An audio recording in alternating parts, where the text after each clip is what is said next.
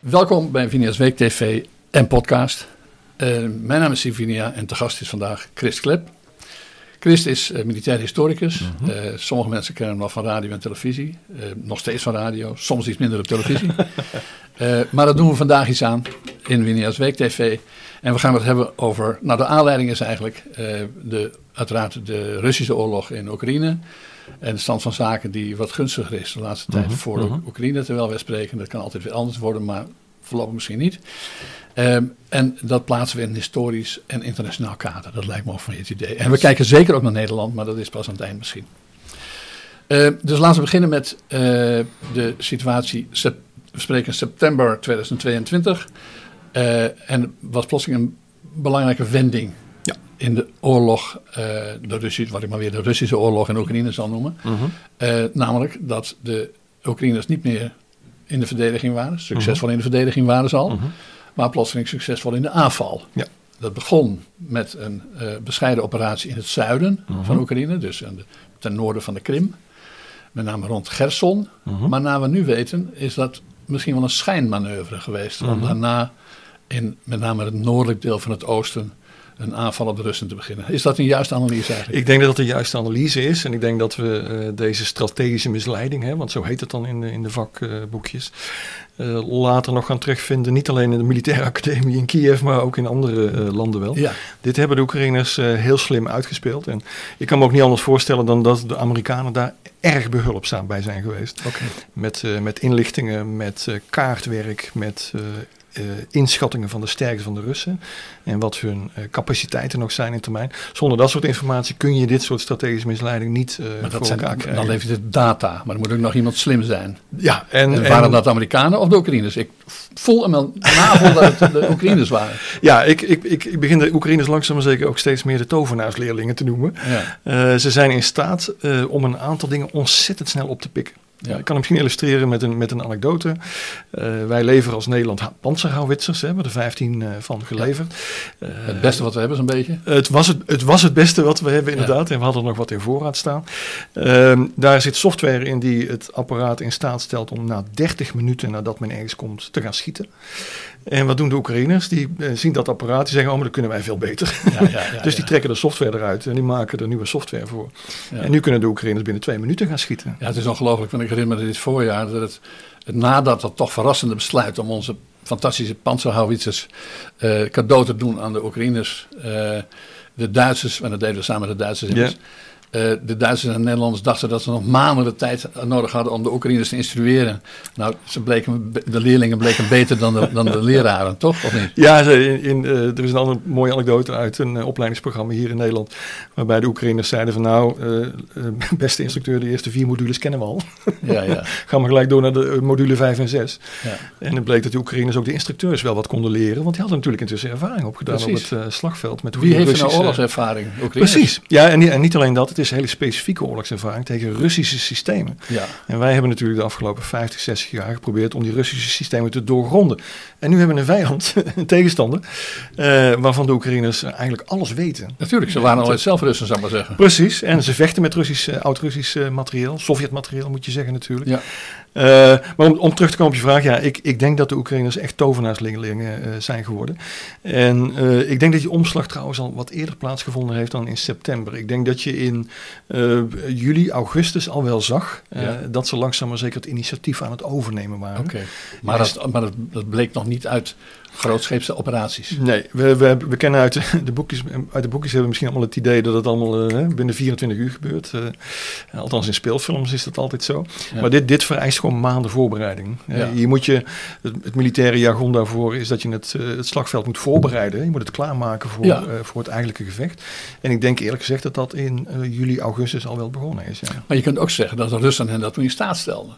Door, ja. door betrekkelijk uh, uh, het, passief te zijn. Absoluut. ik, ik behoorde tot de groep die voor de invasie dacht dat de Russen een sterk leger hadden. En ik denk Ja. dat ik niet de enige was. En ik begin het nu langzaam maar zeker steeds meer te zien als een façadeleger. Het is, Ja, ja. altijd, het is een leger geweest, eh, blijkt nu.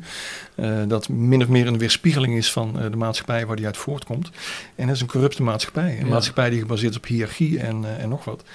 Ehm, de sterkte van de Oekraïners is, is dat ze niet gebonden zijn, eh, heel, heel flexibel zijn, niet gebonden zijn aan hiërarchie. Eh, hun onderofficieren en officieren de kans geven om zelf dingen te bedenken. Ja. Pra- Praktisch voorbeeld, ehm, als een Russische... Een vrij platte organisatie heet dat dan geloof ik. Ja, precies. Terwijl Ja. die van de Russen heel erg verticaal is. Niemand doet wat zonder bevel van bovenaf. Voorbeeldje, eh, je wil een brug oversteken. Eh, de Russische officier gaat gewoon net zo lang wachten tot alles in orde is. eh, tot hij toestemming heeft van bovenaf, tot alles keurig netjes op zijn plek staat. En dan gaat hij eens beginnen met die oversteek. Ja. Oekraïners komen bij een rivier en zeggen, waar is hier de minst diepe plek van de rivier? Daar gaan we nu overheen. Ja, ja, ja. Als we maar zorgen dat we bij de overkant zijn, kunnen we daar proberen om dat bruggenhoofd uit te bouwen. Dat scheelt je twee, drie dagen in het slagveld. Eh, En nog even over die, over die, die veronderstelde kracht van de Russen. Hè? Want Mhm. het beeld wat, wat eh, overal verteld werd, hè, eh, eind februari, begin maart, is dat eh, weliswaar in de begindagen van Poetin, dus direct na de eeuwwisseling, Mhm. eh, dat eh, leger er buitengewoon beroerd bij stond. Mhm. Maar dat die ergens van, vanaf 2007, 2008, weet ik veel, ongeveer in die tijd denk ik dat, dat die zich zorgen begon te maken over Oekraïne ook. Mhm. Dat dat leger ontzettend opgebouwd was, een modern leger was geworden, was veel geld ingestoken. Maar dat blijkt dus een mythe te zijn. Nee, een van de dingen waar we ons heel erg op, op blind gestaard hebben, denk ik, ten eerste is de overgang van het Sovjet-dienstplichtige leger naar een beroepsleger. hè. Het Russische leger Ja. was kleiner geworden, 800.000 militairen ongeveer. Maar het waren wel vooral beroeps. Hè. Dus dat, Ja. dat zette ons al een beetje op het verkeerde been. Dat moesten wel goede soldaten zijn. Ja. Eh, want die zouden een, een carrière maken. Maar dat blijkt geen garantie te zijn. Dat blijkt absoluut geen garantie. eh, simpelweg omdat niemand verantwoordelijkheid durft te nemen. Iedereen Nee. kijkt naar boven en naar beneden om, eh, om wat te doen. Dus dat is het eerste. Ten tweede hebben we ons denk ik erg blind gestaard op eh, een aantal hypermoderne systemen die ze dan wel hadden. Denk bijvoorbeeld aan die hypersone raketten, hè, die vijf, zes keer de snelheid van het geluid kunnen vliegen. En ja, alle grote mogelijkheden zijn ermee bezig om die te ontwikkelen, omdat er nog geen tegenmaatregel tegen is. Hè. Oké. Dus ze Ehm, konden wel wat, maar dat zegt nog niks over dat hele systeem. Nee, het, ik, ja, ik- wat ik een mooie uitdrukking vond is het Potemkin-leger. En dat verwijst naar eh, de 17e eeuw, naar, Ja. eh, Tsarina, naar de Tsarina die als, eh, als minnaar had de, de gouverneur Potemkin, notabene in Oekraïne en Krim, hè, hoe toevallig kan Ja. het zijn. En dan kwam de Tsarina kwam langs en dan zette de gouverneur zette allerlei Potemkin-dorpjes op. Hè. Dus hij brak alles af, gingen mooie Façades. Toneelvoorstelling. Mooi geschilderd, iedereen had te eten, iedereen Wild had mooie kleren. De tsarina is weg en alles wordt weer... en ik, langzaam maar zeker begint dat Russische leger toch wel een beetje op een Potemkin-leger te lijken. Ja, maar met wat waarschijnlijk niet verroest is, zijn hun kernwapens. Nee, dus... Dus, dus de grote dreiging van dat ze altijd eh, uit woede of waanzin eh, nog kunnen grijpen naar dan wel tactische of nog erger strategische. Dat, of, is dat hetzelfde? Nee, dat is niet hetzelfde. Vertel eens, wat is het? Nou, er- zijn eigenlijk eh, drie lagen van eh, nucleaire dreiging, zou je kunnen zeggen.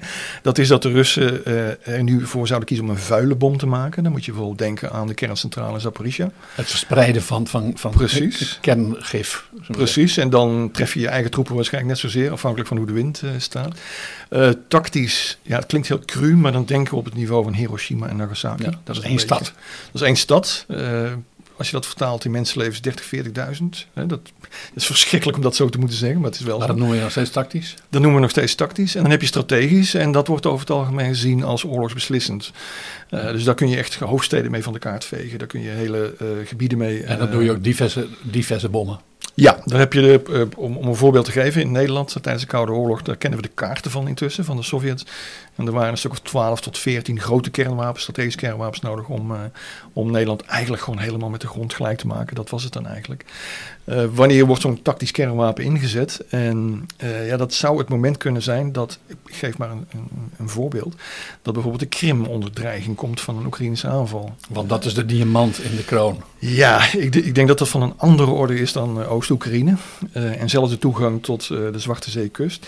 Krim is niet alleen van historisch grote, grote betekenis natuurlijk, maar heeft ook voor de Russen een Symbolische enorme waarde dus strategische waarde. Ja. Dus het is de controle, het is de sleutel tot de controle over de Zwarte Zee. Ze hebben een grote marinebasis, ze hebben er grote vliegvelden liggen. Ja. Dus dat zou eventueel, vrees ik, een moment zijn waarop Poetin er misschien zou toe kunnen besluiten om een tactisch kernwapen Maar te dan, zetten. dan moet de wanhoop wel groot zijn, denk ik. Ja, en dan zit er nog wel een klein veiligheidsventiel op. En dat is dat het Russische leger dan moet meewerken natuurlijk. Ja, En eh, langzaam maar zeker is wel duidelijk dat de verhouding tussen eh, politiek en militair bijzonder slecht is. ja. Eh, Poetin stuurt zijn commandanten rechtstreeks aan, ter Ja, plekke. Hij heeft zichzelf tot opperbevelhebber en, en Ja. operationeel opperbevelhebber zelfs. En dan hoef ik niet Ongeveer in de rol die Hitler in Nou, ik, ik wilde precies dat voorbeeld geven. Als dat gebeurt, dan is de oorlog eigenlijk al wel verloren. Want Voor hem. dan worden er allerlei eh, eh, divisies verzonnen en er worden er allerlei tactische manoeuvres verzonnen die helemaal niet bestaan. Eh, alleen maar om de bevelhebber gelukkig te houden. Ja, dan is de oorlog verloren wat mij betreft. Ja. Overigens herinner ik mij, en dat zal menigeen hebben, dat in de dagen rond de inval, dus 24 febru- februari, dat de Russen voortdurend dreigden hè, met de Ja. nucleaire. Zelfs de ambassadeur in Den Haag. Als wij maar helmen leverden of zo in Oekraïne, dan, dan vergroten wij een, dan zorgen wij voor een nucleair risico. Dus kennelijk was het hele Russisch apparaat op dat moment wel degelijk bezig. Dan wel voor propagandareden, Mhm. dan wel om andere reden, om te schermen met die nucleaire factor. Absoluut. Dat hoor je sindsdien eigenlijk niet meer, toch? Absoluut, ook, ook in 2014, hè, bij, de, bij de aanval op de Krim, eh, was een van de eerste dingen die Poetin zei. Wij hebben nu onze nucleaire wapens op een hogere alarmfase gezet. Hè, dus Ja. hij begon daar al mee te dreigen. Eh, ik denk dat dat te maken heeft, althans dat is een mogelijke analyse, eh, met de nucleaire doctrine van de Russen. En die komt er eigenlijk op neer, althans dat is de beste inschatting die er is, want we weten het niet precies. Is dat de Russen in hun doctrine hebben ingebouwd eh, escalate to de-escalate. In goed Nederlands zou ik bijna zeggen. En dus dat je dus escaleert, dus een Grote klap uitdelen. Precies, om dan vervolgens te zeggen van nou hier, hier hou ik het bij Ja. tegen je tegenstander. En vervolgens consolideert wat je hebt. Mhm. En dat zou bijvoorbeeld in de Krim, eh, s- eh, daar gooi je dus net boven de Krim gooi je zo'n tactisch kernwapen neer. En zeg je dus van oké, tot hier en niet verder. Dat zou een optie kunnen zijn voor Poetin. Ja. En is er dan nog een lange termijn strategie? Ik wil, eh, laten we eens even dit, dit scenario volgen. Mhm. dat, dat, dus, dat ze de, de dom, of het oosten grotendeels kwijtraken, de Russen. Misschien helemaal kwijtraken. Mhm. Eh, dat ze in het zuiden eh, de Krim met alle geweld nog, en misschien nog een stukje erbij houden. Is, is dat dan een, een stabiele situatie? Nee, dat is geen stabiele situatie. En dat komt eigenlijk omdat Zelensky, en dat kun je hem ook niet helemaal kwalijk nemen, denk ik. De Oekraïners in het algemeen. Datgene doen wat een, een jonge nationale staat bijna geacht wordt te doen. En dat is eh, heel duidelijk maken vanaf het allereerste begin waar zijn territoriale grenzen liggen. En dat is inclusief de Krim. En dat is inclusief de Krim. Eh daar kunnen we eindeloos discussiëren of dat historisch correct is of niet. Maar eh, een van de kenmerkende fenomenen van de, van de post-Tweede Wereldoorlog wereldorde is de heiligheid van grenzen. We zijn meer nog dan in het koloniale tijdperk, zijn we die grenzen als heilig gaan zien. Op het moment dat de Oekraïners zeggen dat is inclusief de Krim, houdt de oorlog pas op als de Krim ook Dat weer is waar, maar dan, want dan, dan in deze analyse die je net geeft, is, de, is Oekraïne de instabiele factor. Mhm. Maar ik zou heel goed voor kunnen stellen dat de Russen de instabiele factor zijn, dat die gewoon denken eh, in historische termen. Dus niet alleen 300 jaar terug, maar ook Mhm. 300 jaar vooruit. Ja. Van eh, wij zorgen er wel voor dat die tent instabiel blijft. Mhm. Want dat is wat we eigenlijk steeds doen. Hè. Dus Ja. Europa moet instabiel zijn. En dan moet, eh, daar stopt ze ook allemaal geld in. Mhm. Dus de- alles wat er rond Rusland zit, maar vroeger wel tot de Russische invloedszone, dat moet instabiel zijn, zodat Mhm. ze op enig moment kunnen toeslaan of de zaak impliciet kunnen beheersen. Wat, wat vind je van die gedachte? Ja, ten eerste even naar, naar Zelensky. Ik denk dat Zelensky is natuurlijk ook een probleem voor het Westen. En, en de Oekraïners zijn een probleem voor het Westen. In zoverre dat we wel moeten voorkomen dat ze te succesvol worden. Ja, Dat is natuurlijk een afweging die je voortdurend maakt als je een zogenaamde proxyoorlog voert. Hè. Dus de NAVO voert eigenlijk via Oekraïne nu oorlog we sturen geen tegen mensen, Rusland. maar wel wapens. Precies, en die wapens zijn beslissend. Dus we mogen best wel spreken over een proxyoorlog eh, wat dat betreft. Eh, ten tweede de aloude, eeuwenoude Russische strategie om alles wat in de bufferzone zit eh, instabiel te houden. Daar zijn ze over het algemeen erg goed in geweest. Ja. De afgelopen eeuwen, vanaf het ontstaan van Kiev-Rusland, eigenlijk al wel zo'n beetje in het eind van de middeleeuwen. Mhm. Eh, dus daar zijn ze erg goed in. Eh, het probleem is alleen dat dat gebaseerd is op de gedachte dat de Russen ook conventioneel, dus militair, uiteindelijk in staat zullen zijn om te zeggen: luister eens, eh, als je niet meewerkt, of dan komen we, dan, dan zijn we er. Ja. Zoals ze natuurlijk in een groot gedeelte tijdens de Sovjetperiode gedaan hebben. Alleen dat weten we niet meer zo zeker of de Russen wel zo sterk zijn. Nee, nee ik, ik zal het nog een stukje verder trekken. Ehm, we zijn nu allemaal natuurlijk hartstikke goed bezig eh, om onze defensiebudgetten omhoog te gooien en allerlei hypermoderne wapensystemen aan te schaffen. En over een jaar of vijf zal dat programma wel ongeveer voltooid zijn, want zo lang duurt het sowieso voordat we een beetje herbewapend zijn. Men staat in de rij voor de wapenfabrieken op, eh, op dit moment. Ja, er is wel geld, maar zijn er ook eh, mensen die het kunnen maken? Nee, ik vergelijk het wel eens met eh, drinken uit een brandslang. Ja, ja. Want er komt heel veel water uit die brandslang. Maar je kunt er maar een klein beetje van, Ja. van binnen krijgen. Van verwerken zou je moeten zeggen. Maar goed, dat probleem hebben de Russen ook in feite. Want die, die schieten alles, die schieten veel weg. Ja. eh, Maar kunnen ook niet produceren en hebben vaak de onderdelen niet, toch? Nee, maar dat, dat is wel van een verschillende orde hoor. Eh, het probleem met het Russische militair-industriële complex, in tegenstelling tot dat eh, in het Westen, is dat het in Rusland eigenlijk allemaal staatsbedrijven zijn. Daar zit geen enkele winst, Nee. het is corrupt als het, als het zijn Ja, kan. die kunnen niet veel en in ieder geval niet snel. Nou, ik geef je een voorbeeld. Ze, ze bouwen die Iskander middellange afstandsraketten. Eh, grond tot grond, hè, dus ongeveer 500 kilometer. Mhm. Daar bouwen ze, dat is, er is maar één fabriek die die dingen kan bouwen, daar bouwen ze 250 per jaar van. Eh, met met eh, toeleveranciers eh, in het Westen. Dus de chips en zo, ja. die zaten er allemaal nog in. Ja. Nu kunnen ze En dat... die komen nu niet meer, mag je nee, ja, maar ze hebben er al 500 verschoten. Dus ze zouden sowieso al twee jaar nodig hebben om weer de oude voorraden op peil te brengen. Dus wij kunnen niet snel onze militaire ambities opbouwen, Mhm. maar zij kunnen ze niet snel herstellen. Nou, het is, het is zelfs een, een, een balans waarin je jezelf kunt afvragen of A, de Russen binnen een jaar of 10, 15 überhaupt nog op een redelijk pijl kunnen komen. Als ze wat geluk hebben, hebben ze de, de wet van de, de remmende voorsprong, eh, kunnen ze gebruik van maken. Met andere woorden, nou, we beginnen gewoon helemaal opnieuw. Het hele speelveld is schoongeveegd. En we kunnen gelijk beginnen met de allernieuwste eh, wapensystemen. Dus eh, het moet even door de zure appel heen bijten. Maar we krijgen al een hypermodern leger over 10, 15 jaar. Als, als dat al zou lukken, dan zijn we 15 jaar verder. Ja. En dat in 15 jaar is in strategisch denken, zeker in Europa, een behoorlijk lange eh, periode. Maar niet in de Russische denken, denk ik. Niet in het Russische denken. Nee, de, de, de Russen zijn veel meer geneigd om te denken. eh, dingen die wij eigenlijk niet zo, zo- zozeer meer aanhangen. Dat is dat 19e eeuwse territoriale. Misschien, zeker in Nederland hebben we de geschiedenis een soort van afgeschaft. Hè? Dat kennen we niet meer. Eh, eh, eh, als ik nu mijn, mijn studenten eh, lesgeef, de, de militaire kadetten in Breda begrijpen het nog wel. Eh, maar als ik nu mijn studenten lesgeef over eh, eh, territoriaal denken, het congres van Wenen, eh, invloedssferen. eh, ja, dan klapperen ze toch een beetje met hun oren. Zitten paar... dat is ons op school ook direct Mm, of indirect geleerd. Ja. Dat we, we hadden eerst dat en dat was de oude tijd. En toen, werd, en toen hadden we de Tweede Wereldoorlog en daarna werd alles anders. Toen hebben we in Europa elkaar omarmd en zo. En eh, toen was het eeuwige vrede en eeuwige voorspoed. Ja, Maar in de, in de, de echte wereld gaat dat natuurlijk niet zo. Het is, grappig is als er twee Amerikaanse studenten bij zitten die zeggen, ja, dat herkennen we wel. Ja. Op die manier van denken. Want dat doen wij zelf ook. Als er ergens een proxyoorlog gevoerd moet worden, dan voeren we die gewoon. Eh, dus dat, bedoel, eh, zolang de Amerikanen leidend zijn in de NAVO, denkt de NAVO ook wel zo. Laat ik daar even op inhaken. Die is, eh, we hebben het dan wel over het Westen steunt Oekraïne tegen de Russen. Dat is een beetje het beeld. En dan zeggen we ook wel eens de internationale gemeenschap, maar voor zover die bestaat, staat hij helemaal niet per se achter het Westen. Dus laten we het daar dan niet. bij houden. Ja. Maar dat Westen is ook een betrekkelijke zaak. Eh, want ik denk dat uiteindelijk, als je kijkt alleen naar de bedragen en naar de, de, de spullen die geleverd worden, is dit een Amerikaanse oorlog. Althans, een, een, de, zijn de Oekraïners volledig afhankelijk van de Amerikanen. Ja. Want, eh, eh, kijk, ik geloof dat Nederland nu weer zo'n 200 miljoen, heeft geleverd. Nou, dat is heel fijn. Maar dat geven ze soms eh, in een half jaar uit aan ontwikkelingshulp aan een Mm. Afrikaans land. Mhm. Dus wij doen wel alsof we met z'n allen achter Oekraïne staan. Maar het zijn vooral de Amerikanen die dat, ja, toch? Eh, niet alleen dat, 80% van, het, van de hardware komt sowieso van Amerikanen of is Ja. van Amerikaanse origine. Maar er speelt nog iets anders. Ehm, waar de Europeanen niet toe in staat zijn en de Amerikanen wel, is op het strategische niveau te opereren. Nou, wat bedoel ik daarmee?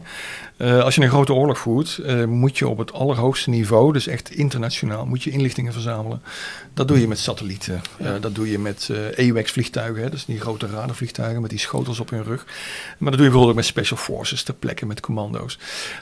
Dat kun je eigenlijk alleen maar doen als je daar een groot, uitgebreid inlichtingenapparaat voor hebt. Amerika is Wat je in decennia hebt opgebouwd. Precies. Amerika is het, en, en af en toe ook eens oefent. Hè? Dat is ook wel in de, Ja. in de realiteit. Amerika, laten we gewoon eerlijk zijn, is het enige land ter wereld dat die capaciteiten heeft. Zonder Amerika voert Europa nooit en ten nimmer een fatsoenlijke oorlog. Dat kan gewoon niet. Wij, Nee. wij, wij leveren, de Amerikanen leveren eh, het luchttransport, de Amerikanen leveren het zeetransport, de Amerikanen leveren de inlichtingen, de Amerikanen leveren de lange termijn voorraden, de strategische voorraden. Ja. Maar als, als, als, als ik dat even terugbreng tot Nederland. We hebben toch alles wat, zeker na het einde van de Koude Oorlog, dat is nu een jaar of dertig. Mhm. Hebben we toch eh, wel aan serieuze militaire operaties meegedaan. Maar Mhm. meestal met het idee, eh, dat werd niet altijd internationaal zo gedeeld, Mhm.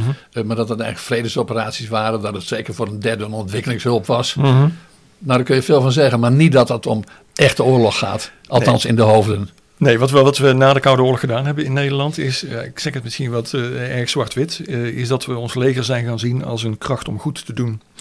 En dat is denk ik iets wat eh, zeker eh, vanaf de CDA ter linkerzijde eh, heel sterk speelt. Dat is de gedachte dat je militairen kunt gebruiken als een soort diplomaten of als een soort hulpverleners. Ja. En wij proberen elke keer weer opnieuw en de militairen zelf ook uit te leggen dat dat niet kan. Ik bedoel, een militair apparaat is er, of je dat nou leuk vindt of niet, om militair geweld toe te passen. Maar, maar ik, ik maak even een, even een in- interceptie. Mhm. Is dat niet gewoon te verklaren uit het feit dat al die militaire operaties in de Tweede Kamer verkocht moesten worden Mhm. als een soort van ontwikkelingshulp? Of het redden van de wereld, of Mhm. wat mij betreft het klimaat redden, want dat is, zelfs dat is wel eens Mhm. ingezet. Wij weten dat de meeste operaties waar Nederland bij betrokken was en die ertoe deden, zoals in Afghanistan, maar ook in Irak, eh, dat die op nadrukkelijk verzoek van Amerikanen was. Zeker. En dat we dat meestal deden. En dat de Amerikanen ons nodig hadden om hun parlement te overtuigen. Namelijk het idee dat, dat ze daar. Ze vertelden dan in het congres dat ze een coalitie hadden. Een coalitie van de, van de geallieerden en zo. Mhm. En daar, in dat verband speelde Nederland een sleutelrol vaak. Ja, Toch? zeker als je kijkt bijvoorbeeld naar de oorlog in, eh, of interventie moet je dan zeggen, in Afghanistan. Hè, dus Ja. eh, na 9-11. Eh, daar zie je dat Amerika nadrukkelijk ook Nederland benadert. Hè. We hebben het dan met name over de Oeruzgan-operatie. Precies, ja, die, die dan vanaf eh, 2005, 2006 begint tot 2010. Ook, ook op een vervelende manier eindigt natuurlijk door ruzie tussen politieke partijen. Waar de Amerikanen dan weer heel boos om zijn. Want die willen Dat natuurlijk... was, het, dat was het einde van het kabinet Balken en de Precies, ja. vier, zijn, zijn de Amerikanen, ik bedoel, de, de, onmiddellijk staat de Amerikaanse ambassadeur op de, voor de deur. En zegt van ja, maar jullie moeten wel blijven hoor, want we moeten wel een coalitie eh, vormen met z'n Ja. allen. Ja, en dat. Maar, dat sorry, dat ik, dus wij, eh, de Amerikanen, hebben ons nodig om in het, de Amerikaanse president, het ministerie, of het, het Pentagon, het ministerie Mhm. van Buitenlandse Zaken, Mhm. heeft Nederland nodig om in het, eh, in het Amerikaanse parlement te kunnen vertellen dat ze een, ja. een coalitie hebben die eh, optreedt, een internationale coalitie. En weet je wat, wat zo leuk is? En Nederland, en, en, en, en, en dat is, die is in ieder geval degelijk als militaire operatie. Mhm. En het wordt dan in het Nederlandse parlement verkocht als een soort ontwikkelingshulp, eh, opbouwwerkers, op toestand. Om het aan dat Nederlandse parlement te kunnen verkopen. Ja, en niet alleen dat. dat, is, dat maar dat is toch bijna Dat- een, ja, ja, ja, een recept voor, van misverstanden en ellende. Maar nu snap je waarom militairen zo boos zijn als ze van de politiek te horen krijgen. Geef je een voorbeeld. Eh, De politiek zegt tegen de militairen: we gaan nu veiligheid en ontwikkeling creëren in Oeruzgan. Ja. Nou gaan wij eens even discussiëren over de vraag: wat is veiligheid en wat is eh, ontwikkeling? Dus die militair die vraagt van: oké, betekent dat dat we elke Taliban-strijder die we zien ook mogen omleggen? Weet je, wel, mogen we die dan doodschieten? Ja, de, de geweldsregels zijn iets subtieler, wordt er dan vanuit de politiek gezegd, want het moet niet een, een schietpartij worden, het moet niet een Amerikaanse oorlog worden. De, dus, in, bij de, in de Nederlandse politiek bestaat nog altijd het gevoel dat het niet mag gaan zoals de Amerikanen het doen. Hè, want de Amerikanen die schieten maar en die gooien over maar bommen Ja. op en eh, die letten nergens op. Ja. Nee, wij, als wij het doen, is de politieke veronderstelling dan is het netjes. Ja, ja. Maar dat is natuurlijk buitengewoon hotel. Natuurlijk is dat buiten. Want wij doen dingen beter. En je kunt er dan- niks. Nee, ja. En, en, maar uiteindelijk zijn we hooguit moreel beter. Ehm, ja, kijk, als, je, als het uitgangspunt is dat je eh, goed doet met militair geweld, eh, dan beklim je eigenlijk automatisch de moral high ground, zou je kunnen zeggen. Hè? Dus dan kun je, en iemand die op de moral high ground zit, heeft altijd gelijk. Ja. Want die hoeft alleen maar naar beneden te kijken en zeggen dat anderen het niet goed doen. Ja, maar het gaat, want het, is, dan gaat het uit van de Hollandse traditie van het, het gaat er niet om of het effectief is wat je doet, maar of je de goede bedoelingen had. Kan je nou, dan kan je je voorstellen waarom militairen zo ongelooflijk boos zijn over sommige van die militaire operaties. Ja. Ja. Srebrenica 1995, dat hoef je niet eens uit te leggen dat dat eh totaal Srebrenica onmogelijk bedoel is. Srebrenica, Ja, ja. Srebrenica. Nou, überhaupt onze optreden in Joegoslavië. Sowieso, Ja. ja. ja. veel, te weinig, eh, veel te veel doelen, veel te weinig middelen. Oeruzgan is daar ook een, een heel goed voorbeeld van. Eh, daar moet je dus met eh, misschien duizend militairen moet je een provincie gaan eh, bestrijken die Gelderland en Overijssel bij elkaar is. Dat, dat lukt je nooit. Als je, dat, als je daar een historisch rekensommetje op loslaat, zou je er zes of zevenduizend nodig gehad hebben. Dan had je misschien de provincie een beetje onder controle kunnen krijgen. Ehm, die militairen begrijpen dat. Die denken van oké, dus wij zitten hier eigenlijk vooral om de periode uit te zitten. Zodat we in ieder geval kunnen laten zien dat we meedoen met de NAVO. En militairen worden daar boos om. Eh, en als ik dat doortrek, eh, ik heb die omslag in Brussel ook wel gezien de, het afgelopen jaar. Gelukkig. We hebben weer... rond Oekraïne. Ja, gelukkig. We hebben weer een goede vijand. Gelukkig. We hebben weer een herkenbare vijand. En met Brussel bedoel je dit van NAVO. NAVO en ook wel een klein beetje de, eh, de Europese Unie. Ja. Ehm, Poetin, je kan je bijna geen betere tegenstander bedenken dan Poetin natuurlijk. Hè? Wat hij zegt, wat hij doet. Ja. Eh, wat hij nu doet in Rusland natuurlijk ook, onderdrukking Nou en de. NAVO, die had natuurlijk, de, de EU in zekere zin ook, want de EU is ook een product van de Koude Oorlog, Mhm. wat, wat ja, anders gedacht. Maar de NAVO helemaal natuurlijk. Dus eh, ik, ik werkte zelf in Brussel in die, Mhm. in die dagen. Mhm. Dus ik heb heel goed gezien dat de NAVO in een identiteitscrisis zat toen de Koude. Oorlog afgelopen was. Ja, want zij zeker, waren, ja. waar waren ze voor opgericht om tegen de Russen te vechten. Die heette toen nog Sovjets, maar toch. Dus ja, ik kan me voorstellen dat er in zekere zin eh, de tevredenheid ontstaat in het gigantische, inmiddels gigantische NAVO-kantoor in Brussel. eh, Ja. Omdat de Rus weer terug is. Ja, zeker. Ik bedoel, als, je, als je kijkt naar t- 2000, eh, 2001, hè, als we dus naar eh, Afghanistan gaan, dan zegt het NAVO-hoofdkwartier zegt, dit wordt de toekomst van de NAVO. Dit soort missies. Ja. En dan krabben heel veel militairen daar in Brussel zich achter het oor en zeggen, is dat een goed idee? Ik bedoel, Ja. eh, moeten we nou overal ter wereld vrede gaan En brengen? daar was die bovendien niet, niet voor opgericht, die NAVO. Nee, precies. Wij, een, wij zijn een collectieve verdedigingsorganisatie. We zijn, niet om, we zijn geen ontwikkelingswerkers in, eh, in uniform. Nee, we zijn ook geen expeditieleger. Precies. Dus men is hartstikke blij met, eh, klinkt wat ironisch, hartstikke blij met, met Poetin. En het roept dan de vervolgvraag op, ja, ehm, en dat doet een beetje wat denk aan de opmerking die ik net maakte over Zelensky, is van ja, je moet hem niet te veel succes geven, want dan wordt hij Ja, ook ja, gevaarlijk. Is ja, maar je moet de Russen ook niet te hard een nederlaag bezorgen. Want dan Dus zou in het zelfs- algemeen af te raden. Hè? in het algemeen af te raden, eh, gaan ze kernwapens gebruiken, gaan ze andere wapens die ze hebben, biologisch, chemisch. eh, gebruiken. opbouwen. Precies. Eh, dus dat is, dat is een lastige voor de NAVO. Voor de NAVO is het nu vooral begeleiden van de crisis, zou je kunnen zeggen. Ja. Zorgen dat Oekraïne niet verliest. Zorgen dat Rusland niet eh, te hard verliest, zou je kunnen zeggen. Eh, Oekraïne gaat wel winnen, dan moet Rusland niet te hard verliezen. Maar de politieke positie van de NAVO is echt nog nooit zo goed geweest. Ja. Zelfs in de Koude Oorlog niet, durf ik aan te zeggen. Want toen hadden we voortdurend demonstraties uit de NAVO tegen de kruisraketten. Ja. Diezelfde partijen die toen tegen de kruisraketten waren en, en, en wat ik meer zei. En met honderdduizenden de straat op gingen. Ja. Die, die pleiten nu voor miljarden extra aan eh, dus de GroenLinks en de linkerafdelingen van de conventionele partijen. Eh, dus eh, laten we zo zeggen, als je, als je dat al binnen hebt, dan heb je verder geen vijanden meer Want nodig. waren dat toch mooie tijden, Siep? Eh, Ja. het, nou, ik, eh, laten we gewoon een concreet voorbeeld nemen. Onze oosterburen, die, zijn, die worstelen natuurlijk al decennia lang met hun positie. Ja, de En de. NAVO hebben eigenlijk hun Bundesweer voor een groot gedeelte afgebouwd. Op de dag van de invasie twitterde het, het hoofd van de landmacht in Duitsland... kan niks leveren, kan niks doen. Nee, nee, nee. Ik bedoel, een Duitse topgeneraal die eigenlijk zegt... sorry, eh, je hoeft niet bij mij aan te kloppen, ik kan Ja. niks. Eh, nou, dan komt, dat, hè, dan komt dus die 100 eh, miljard De, de- de- de euro. nieuwe bondskanselier, die Precies. kwam verrassend, de socialistische bondskanselier, Ja. plotseling met 100 miljard. Zeitenwende en Ja, zonder vermogen. Eh, even los van de vraag of dat allemaal heel snel eh, besteed kan worden. Maar we leven. Maar wat ook dat symbool was het natuurlijk heel erg. Ja, maar het, zijn wel, het is wel kenmerkend voor toch wel een omslag, denk Ja, ik. nee, maar die, Eh, hij deinst ook niet terug voor, dat, voor die omslag. Hij deed het niet sluipende wijs. Nee, hij kwam. Ja.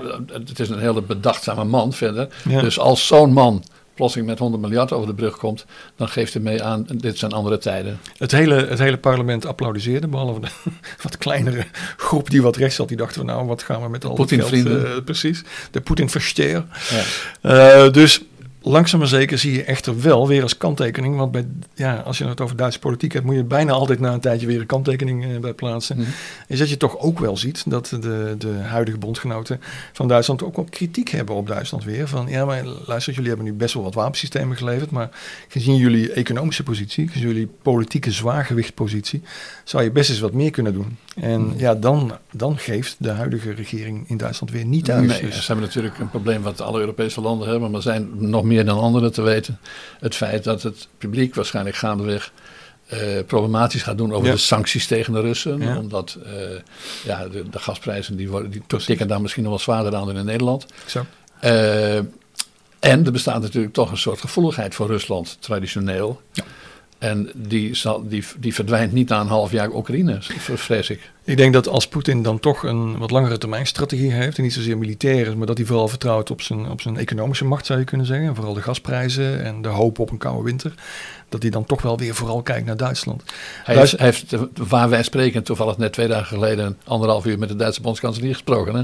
Nou ja, Duitsland heeft altijd op het standpunt gestaan, eigenlijk al sinds, sinds de jaren 60, dat een Europees veiligheidssysteem eigenlijk alleen maar kan met Rusland erbij. En dat is denk ik een traditie, een lijn door de Duitse politiek, de buitenlandse politiek, die nu niet zomaar verdwijnt. Uh, De Duitsers liggen dicht genoeg bij Rusland en bij Polen natuurlijk, mm-hmm. om te weten dat het allemaal heel gevoelig ligt. En ik denk dat ze ervoor zullen kiezen, en misschien dat ook datgene is waarop Poetin hoopt en gokt, is dat de Duitsers het voortouw zullen nemen om tot een soort van een vergelijk te komen. Ja, en dat past in ruimere zin in de Poetin methode, dat is om verdeeldheid te zaaien. Precies. Uh, uh, want sowieso, dat gaf je zelf al aan, vinden de, de Russen het fijn om verdeeldheid te zaaien. En mm -hmm. zeker als het een beetje bij hen in de buurt ligt. Zo, sowieso. En bovendien denken ze in, uh, in, in vrij brede tijdskaders. Hè. Dus wij zijn heel erg geneigd om te denken. Ik krijg regelmatig de vraag: is de oorlog volgende week over? Ja. is de volgende week voorbij? Nou, dat is best snel. Mm. Uh, de Russen denken veel meer in termen van, zoals, ja, misschien niet helemaal zoals Poetin zei, een duizendjarig rijk, hè, zoals hij als term uh, gebruikt heeft. Beetje ongelukkige term. Uh, maar hij denkt wel in, in termen van uh, tot het eind van mijn bewind. Of dat nou een jaar is of vijf jaar of tien jaar is. Ja. Dus uh, dat, dat niet toewerken naar een deadline, wat we in de westerse internationale politiek intussen heel erg zijn gaan leren. Er moet een deadline zijn, er moet ja. een congres zijn, er moet een conferentie ja. zijn, er moet een nou verdrag liggen. De taken denken uit het bedrijfsleven speelt precies, wel. Precies, de Europese Unie is daar natuurlijk extreem op gefocust. De NAVO natuurlijk ook, die elke, elke paar jaar weer opnieuw toewerkt naar bijvoorbeeld een nieuw strategisch concept. Hè. De, de politiek moet voortdurend geëikt worden, zou je kunnen zeggen, in documenten. Dat is iets wat Poetin natuurlijk helemaal niet kent, nee. helemaal niet wil. Maar ondertussen dringt zich wel de vraag op hoe lang gaat dit nog duren? Dan heb ik het niet over de duizendjarige oorlog. want, nee, daar zitten we hier nog maar, maar wel over hoe, hoe, wanneer is het grote geschied voorbij. Ja, ik denk, ik denk dat uh, de grote vraag nu zal zijn, uh, zal dat zijn voor december? Uh, 2022? Ik, uh, dan valt de winter in en zelfs een moderne oorlog geeft nog heel erg veel last van de modder en de regen en de, en de wind ja, en, en Wat betreft zijn oorlogen als vanouds. Napoleon moet dit herkend hebben ja. als hij nu en, terugkeerde. En de, en, de, en de Turken die ieder jaar weer opnieuw in de herfst zich terugtrokken en in het voorjaar terugkwamen. Ja. En dan blijken die chips toch allemaal weer kapot te gaan en al die sensoren werken weer niet. Dus, dus ik denk dat als de Oekraïners nu iets willen, dan ik denk niet dat ze in staat zullen zijn om het hele gebied schoon te vegen tot aan de grens. Dat zou een totale ineenstorting van het Russische leger uh, veronderstellen. En ze zullen zich toch een bepaald wel een klein beetje herpakken, uh, neem ik aan. Uh, dan zouden we het over de winter heen tillen. Is dat een nadeel voor de Oekraïners? Ik denk het niet. Er wordt door veel mensen gezegd van nou, dat is in het voordeel van de Russen. Nou, de Oekraïners hebben denk ik net zoveel aan een operationele pauze, want zo heet het dan. Ja. Om vervolgens in maart... Te herordenen. Precies. Uh, die, die, die zitten natuurlijk ook aan de grenzen van hun munitie en van hun voorraden en van hun uh, materieel en van, van, van hun geld uh, tot op zekere hoogte. Dus uh, als die in, in april, mei de strijd uh, kunnen hervatten vanuit een soortgelijke positie, dus ze hebben nog wat meer gebied veroverd voor december en dat zetten ze voort in maart, april, dan denk ik dat de oorlog met de zomer afgelopen is. Het ja. grote geschied voorbij is, zeg maar. Ja, ja oké. Okay. Uh, waarbij aangetekend, dat bespraken we eerder al, dat daarmee voor de, dan wel voor de Oekraïners, dan wel voor de Russen, uh, ze kunnen allebei een instabiele factor zijn die, ja.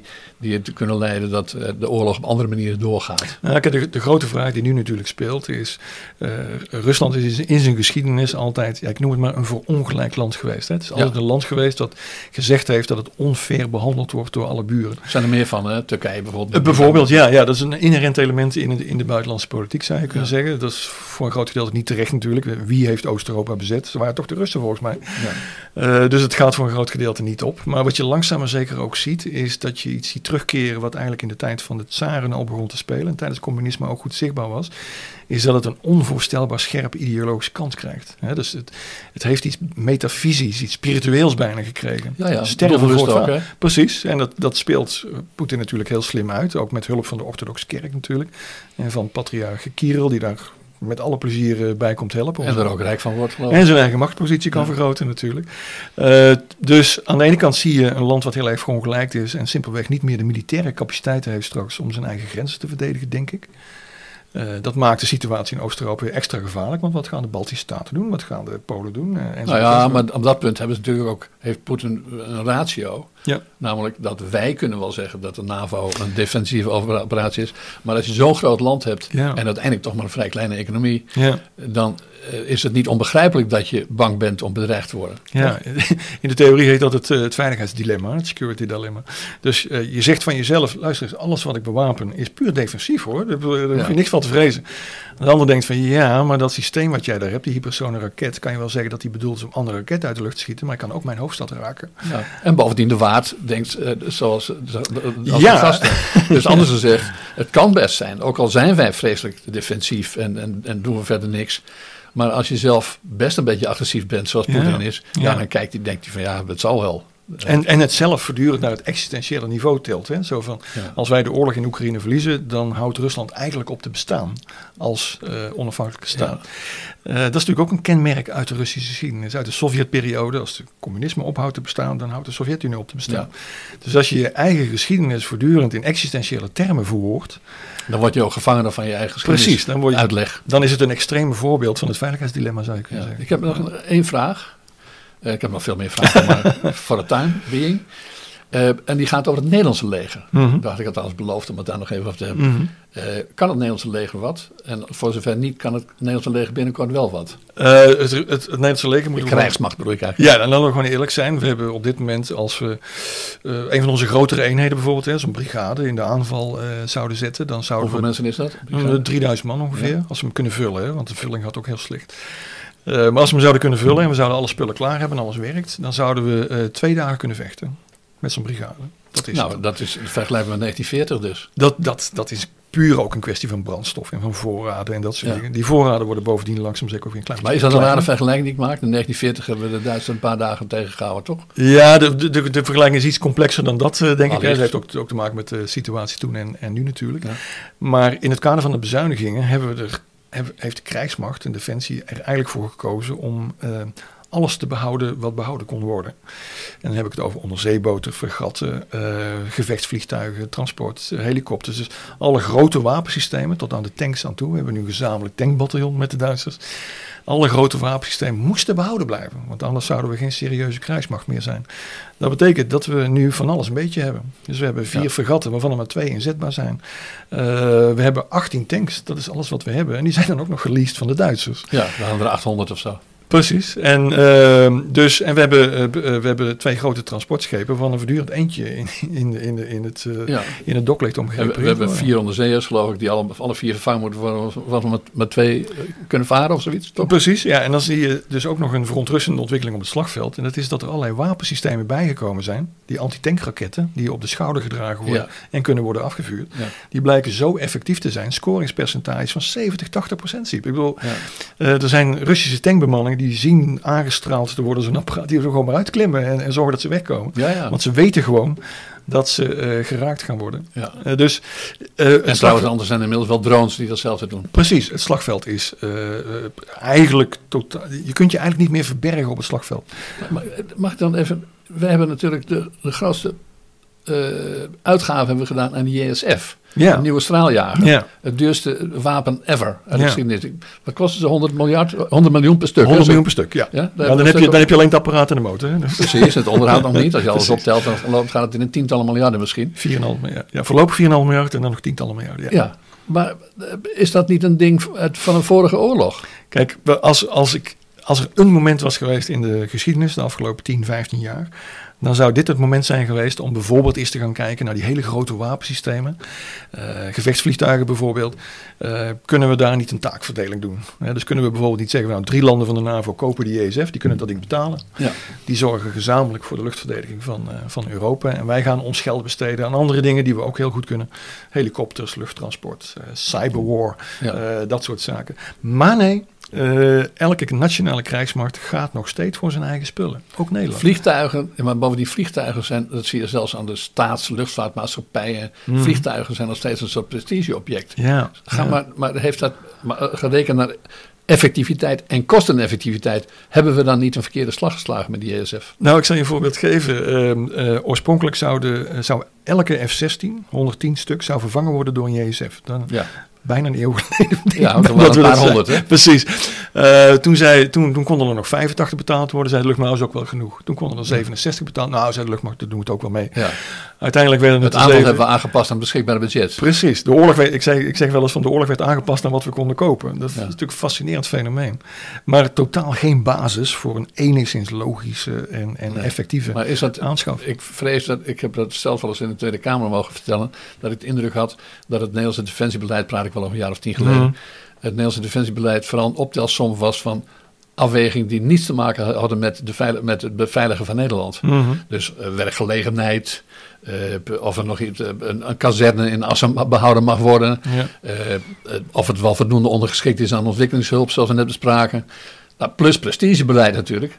En ik zou dat een, toch een prestigeobject willen noemen, die JSF. Ja, of ik- vind je dat ja. onaardig? Nee, nee, nee, ik, in, in tegendeel, ik ben zeer kritisch over dat eh, toestel. Ik denk ook dat we er nog veel problemen mee gaan krijgen, ook technisch. Ja. Je en financieel? Nou, wat ik fascinerend vind is dat de luchtmacht nu zegt, dat is een groot succes. En ik zeg, hoe, hoe kan je iets een groot succes noemen wat 15 jaar te laat komt en twee keer duurder is dan, dan dat je oorspronkelijk gevraagd hebt? Kan toch geen succes zijn? Nee. Eh, ja, maar het toestel is zo goed dat het alles kan, enzovoort, enzovoort. Ja, eh, zo weet is, ik het is, trouwens, hebben we ook dingen die wel succes zijn of succes zouden kunnen worden? Eh, ja, er zijn een aantal wapensystemen in ontwikkeling. Bijvoorbeeld die draagbare antitankraketten. Dat is echt iets voor de toekomst. Het lijkt erop dat de Oekraïne-oorlog het bestaan van de drone echt wel bevestigd Ja, in heeft. hè. diverse rollen. Hè? in diverse Dus rollen. als, als ja. uitkijkpost en als, eh, en als bommengooier. Precies. En alles eigenlijk. Wat ik fascinerend vind is dat de luchtmacht dan zegt... oh, maar de- die drones die gaan ook heel goed samen met de JSF hoor.